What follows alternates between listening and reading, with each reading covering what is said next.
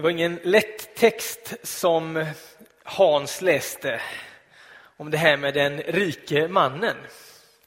Och jag tänkte vi skulle göra ett litet, ett litet test här innan jag börjar predika. Säg att du kommer hem till ditt hus eller din lägenhet eller var du nu bor någonstans. Och så ser du att det brinner hemma hos dig. Och ganska snart så fattar du att jag har en vända som jag kan göra in i mitt hus. Sen vågar jag inte gå in där för det brinner så mycket. Du kan alltså springa in i ditt hus eller din lägenhet och hämta någonting där. Du, du har vad du kan bära i en vända. Vad skulle du rädda då? Vänd dig om till den som sitter bredvid dig och förklara vad du tror att du skulle rädda. Bara någon kort minut och sen börjar jag predika. Ur ditt brinnande hus.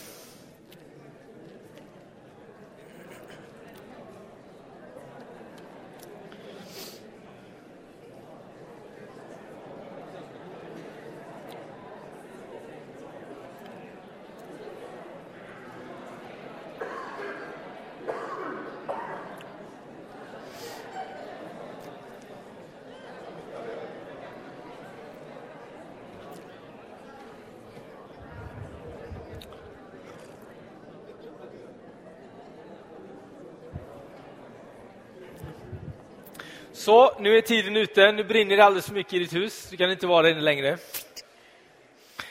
Jag hoppas att du fick en, en tankställare kring vad det är som betyder någonting i ditt hus där du bor. Vi möter i den här texten en man. Det står att han är ung. Och så står det att han kommer till Jesus med, fråga, med en fråga. Ganska ofta när vi möter människor i Nya testamentet så är det ganska ofta så att de kommer och frågar Jesus någonting. De har en fråga på, på någonting, på ett ämne som de liksom undrar över. Och ganska ofta så handlar de här frågorna om detta. Vem kan bli räddad?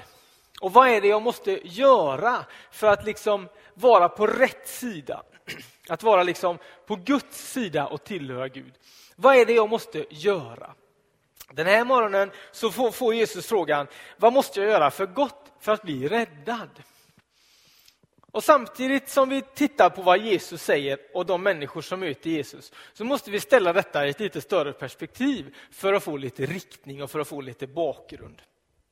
Samtidigt som Jesus går runt där i Israel och Palestina och undervisar och vägleder så finns det också andra lärare som rör sig i den här tiden. Det finns framförallt två stycken folk, man kan säga två stycken politiska grenar. De kallas för saddukeer och fariseer. Och de liksom berättar för folket vad som är rätt och vad som är fel. Och ganska ofta när Jesus talar med människor så gör han det i relation till vad de har fått höra innan. Alltså här har vi den här rike mannen nu den här morgonen. Och så frågar han Jesus, hur är det med detta? Och hans fråga grundar sig i det han har fått höra tidigare av de här politiska grenarna, fariseerna framför allt.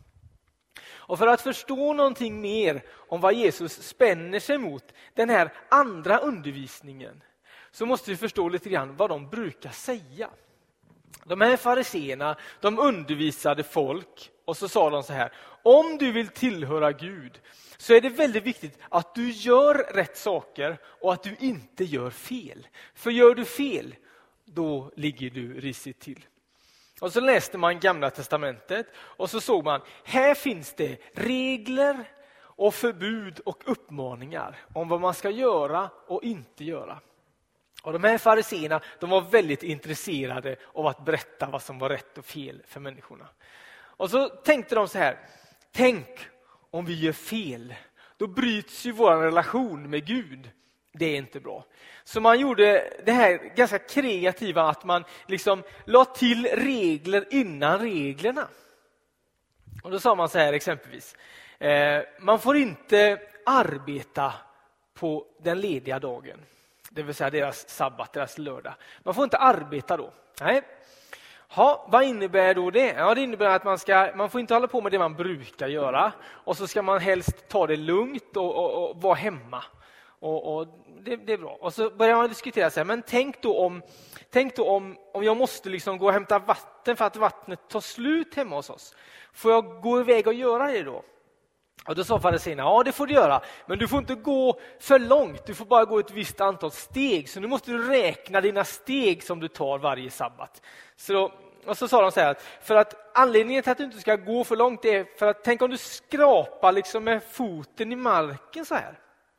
Och så blir det liksom en skåra där och så kanske det kommer ett frö ner i den skåran och så kanske det fröet slår rot. Då är det som om du har arbetat, du har liksom sått den sabbaten och det får man absolut inte göra och då blir Gud mycket arg och då ligger du risigt till. Så sa fariséerna. Därför får du bara gå ett visst antal steg. Och sen så la de till en eh, massa extra regler kring det. De sa att ja, men sen, om jag måste gå ut en gång till då efter att jag kommit hem, så att jag, vattnet tar slut igen. Ja, ja då, får du, då får du gå en gång till då, tänkte de. Och så funderar man så här, men vad innebär det då? När är jag hemma och när är jag inte hemma? Och då så sa de att hemma är du när du går över din dörrmatta. Så du får gå ett visst antal steg, sen måste du vara tillbaka hemma igen, det vill säga på din dörrmatta.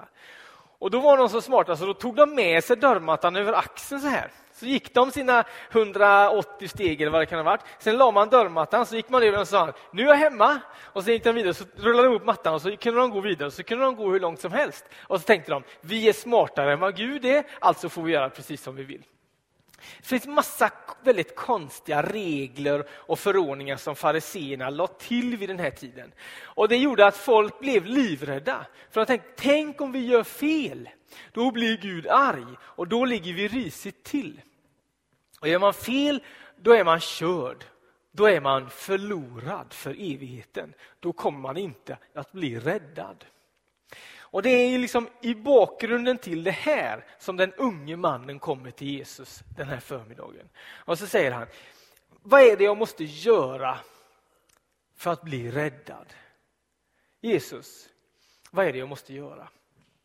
Och så säger Jesus, varför frågar du mig det? Underförstått, har inte du redan hört vad fariseerna säger vad du ska göra? Håll budorden. Och vid det här läget så hade alltså fariseerna 630 olika förbud som man inte fick göra. Vilket innebär att det är alldeles, alldeles för många. Så säger Jesus, vet du inte det? Håll budorden. Han driver med fariseerna och säger, det är klart att ingen kan hålla koll på alla dem. Håll budorden, säger han till den unge mannen.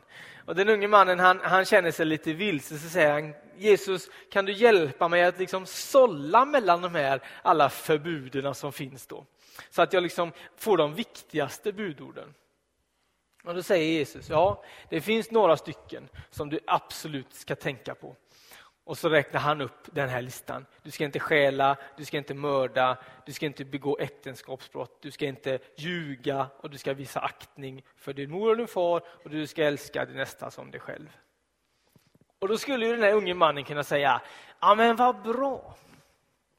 Allt detta har jag gjort, då behöver jag inte vara orolig längre. Då kan jag känna, ja men då är jag på rätt sida, då är jag grön. Och så säger han så här istället då. Allt detta har jag hållit. Vad är det som fattas? Han känner det i sig själv. Folket som är runt Jesus, de samlar sig kring Jesus för att han ger dem någonting annat. Han ger dem inte bara en massa förbud och lagar och regler. Han ger dem det som fattas. Och Den här unge mannen han säger, men Jesus, allt detta har jag gjort. Men ändå så känner jag i hela mitt liv, i hela min varelse, så vet jag detta. Det kan inte vara allt. Det kan inte handla om att bara göra rätt eller att inte göra fel. Det måste finnas någonting mer. Jag längtar efter någonting djupare. Jesus, kan inte du ge mig någonting mer? Jag känner att det är någonting som fattas. Vad är det som fattas? Jag vet inte om du känner igen dig i den här formuleringen. Du tycker att du har det väldigt, väldigt bra. Eh, du tycker att du borde vara lyckligare än vad du egentligen är. När du tittar omkring på din, på din hälsa och din ekonomi och dina kompisar och din familj så tänker du så här, jag har egentligen allt jag behöver. Men jag tycker ändå att det är någonting som fattas. Jesus, vad är det som fattas? Och Jesus han ställer den här unge mannen mot väggen. Han säger, om du, vill bli, om du vill bli fullkomlig, så gå och sälj allt du har och ge åt de fattiga. Då får du en skatt i himlen. Kom sedan och följ mig. När ynglingen hörde svaret gick han sin väg bedrövad, för han ägde mycket. Jag vet inte vad du känner för Jesus när han gör detta mot den här unge mannen. Ibland tänker jag så här, varför är Jesus så taskig mot honom? Och lägger ribban så högt att den unge mannen aldrig kan hoppa över där. Varför, varför säger Jesus detta väldigt, väldigt svåra? Gå och sälj allt du har och äger och ge iväg åt de fattiga. Kunde han inte varit lite snällare? I ganska många andra fall när Jesus möter människor så säger han inte gå och sälj allt du har och äger. Han säger inte det. Eh, bara några kapitel tidigare så har har Jesus varit i kontakt med en man som har ställt sig upp och så har han sagt hälften av allt jag äger ska jag ge. Och Jesus säger ja, det räcker alldeles till övers. I många andra fall så säger Jesus ingenting om människors ekonomi. Varför är Jesus så tuff mot den här unge mannen? Jag tänker så här. Jesus gör alltid det han måste för våran skull. Han säger inte det för att liksom pröva den här unge mannen och se hur hårt kan jag spänna hans båge innan det brister. Han gör inte det som ett test. Han gör det för att han ser att den här unge mannen är bunden. Han är inte fri. Han lever för sina pengar, för sin ekonomi. Det är hans liv. Han lever för sin ekonomi. Och så säger Jesus, du måste släppa det. Det finns ett annat liv som väntar för dig. Jag vet inte om du känner att du är en sån som lever för dina pengar. Ibland känner jag att jag är det. Och det är inte så häftigt alla gånger. Jag tänkte på en, en flytt som jag gjorde för, ja det är över tio år sedan nu. Jag flyttade från Värnamo till Stockholm, jag skulle plugga till pastor där. Och då så samlade jag ihop allting som jag ägde och hade. Och allting som jag ägde och hade fick plats i en Ford Mondeo kombi. Och där fick även jag, morsan och farsan och Emmy plats. Då förstår ni hur mycket det fanns i den bilen.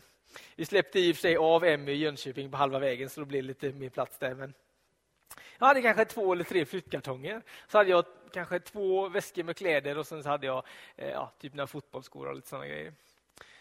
Och så tänker jag på när vi flyttade för tre år sedan eller vad det nu kan vara. Vi höll på att köra grejer i flera dagar. Vi behövde ha släp och vi behövde ha folk som till att, och bära. Och det, var ett, det var ett hästjobb som skulle göras. Och när jag tittar mig omkring i mitt hus, jag vet inte om du känner igen det alls i det här, ni kanske inte alls har några grejer hemma hos er.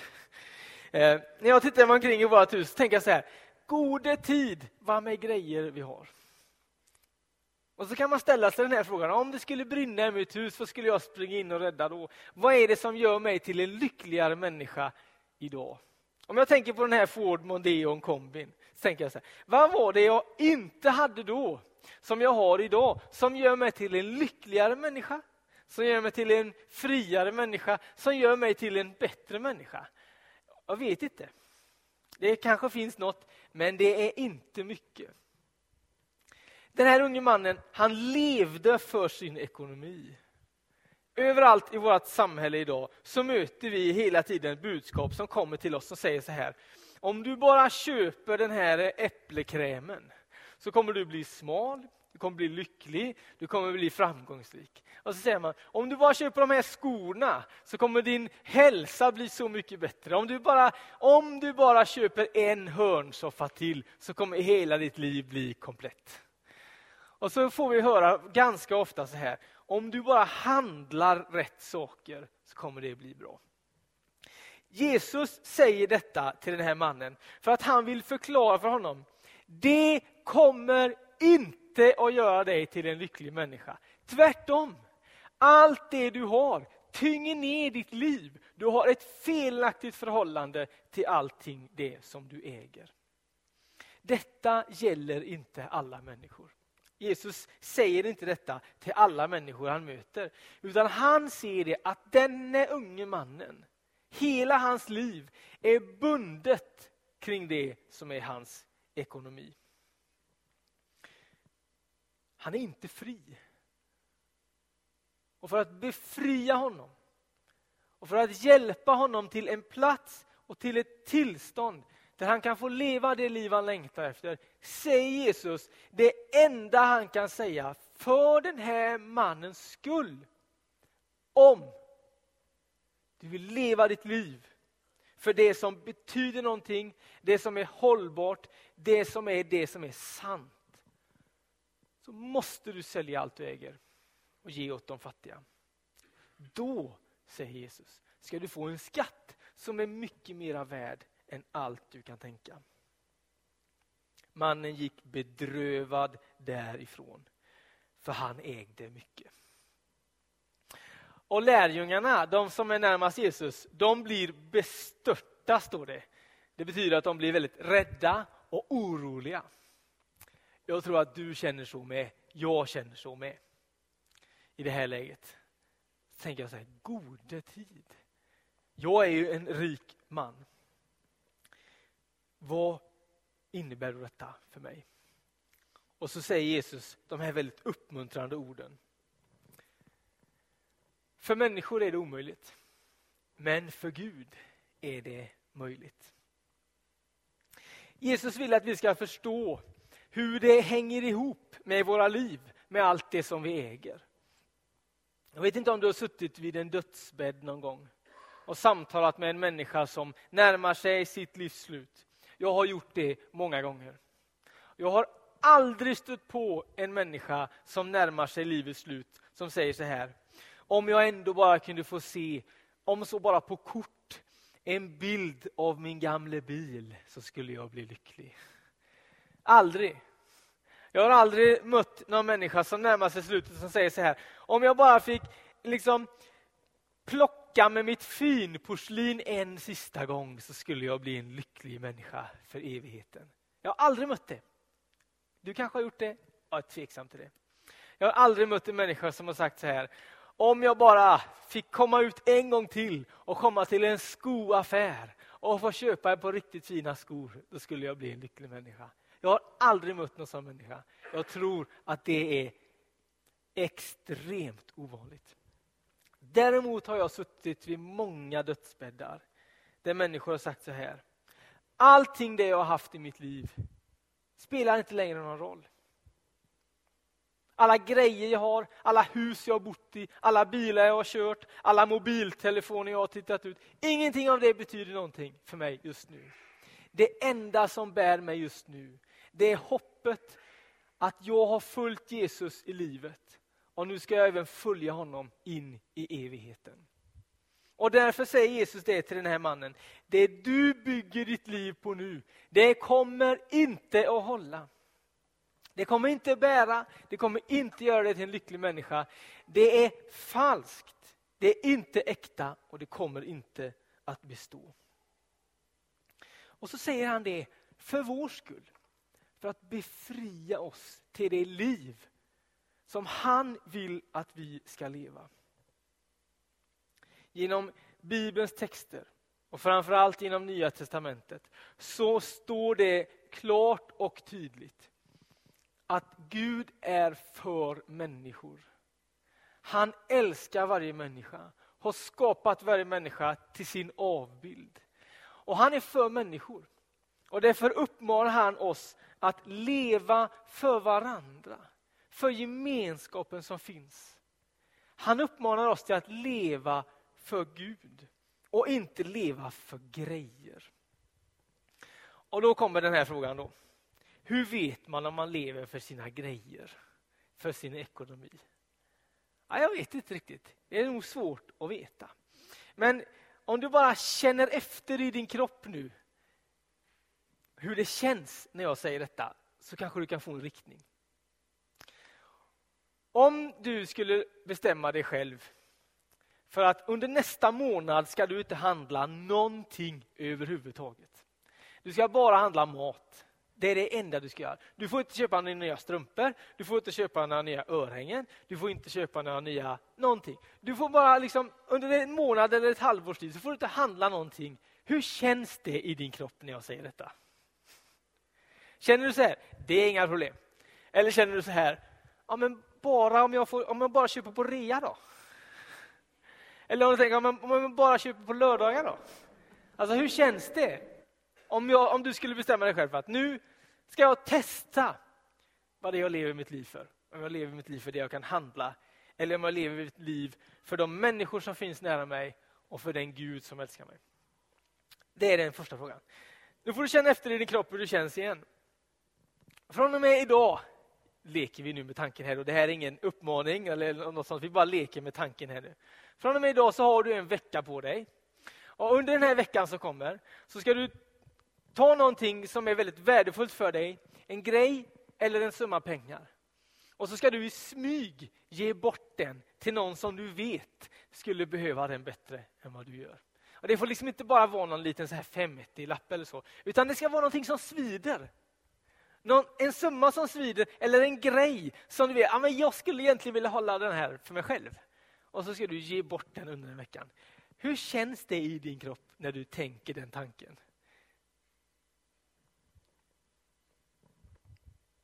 Jag tror att vi alla lider av detta lite grann. Vi lever ju i ett samhälle som handlar väldigt mycket om konsumtion.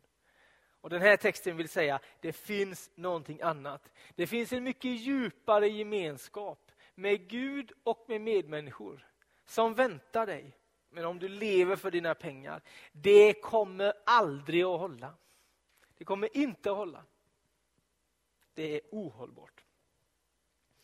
Jag tror så här, att när vi en gång ska stå inför Gud, jag tror att alla människor ska göra det en gång.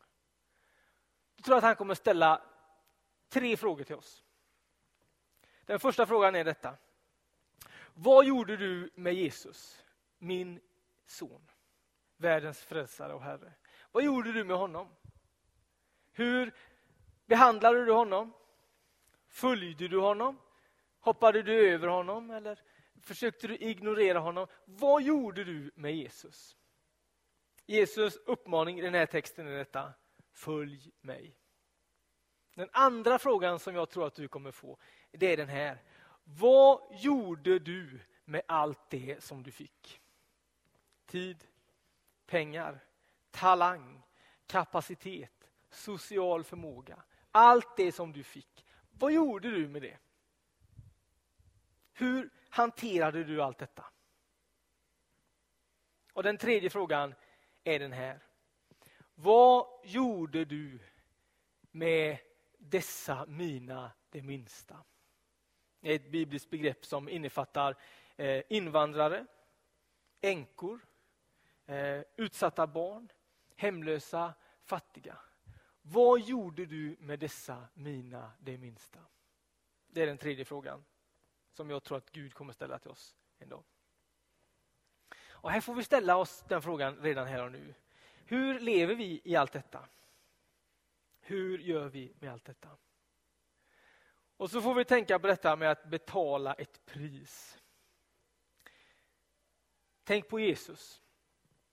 När han närmar sig korset, sitt, sitt mål för livet. När han ska ge sig själv för mänskligheten. Så ser han att det kommer bli tufft där. Och så är det som att han ställer frågan till Gud själv. Finns det en väg, Herre, Finns det ett annat pris jag kan få betala? Finns det någon enklare väg att gå? Och så säger Gud till honom. Det finns en väg. Och då säger Jesus, ske din vilja och inte min. Jesus betalade priset för oss en gång. Därför är det möjligt för Gud, det som är omöjligt för människor. Och Känner vi så här, här räcker inte jag till. Då vill jag säga så här till dig, det finns nåd. Och det som är omöjligt för oss, det är möjligt för Gud.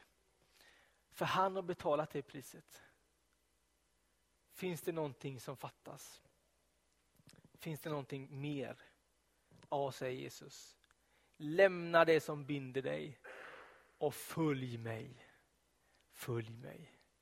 För människor är det omöjligt, men för Gud är det möjligt. Vi ber tillsammans. Jag tackar dig Herre att du är här just nu. Och du ser precis vad vi tänker på när vi, vi läser de här bibelorden och när vi funderar över detta. Tack att det finns någonting att leva för som består. Det finns, det finns en Gud som är trofast och som bär. Tack att det finns en grund som är lagd som man kan leva sitt liv på som består. Tack att du är här just nu för att möta oss. Det tackar vi dig för. Herre, möt oss nu. I Jesu namn. Amen.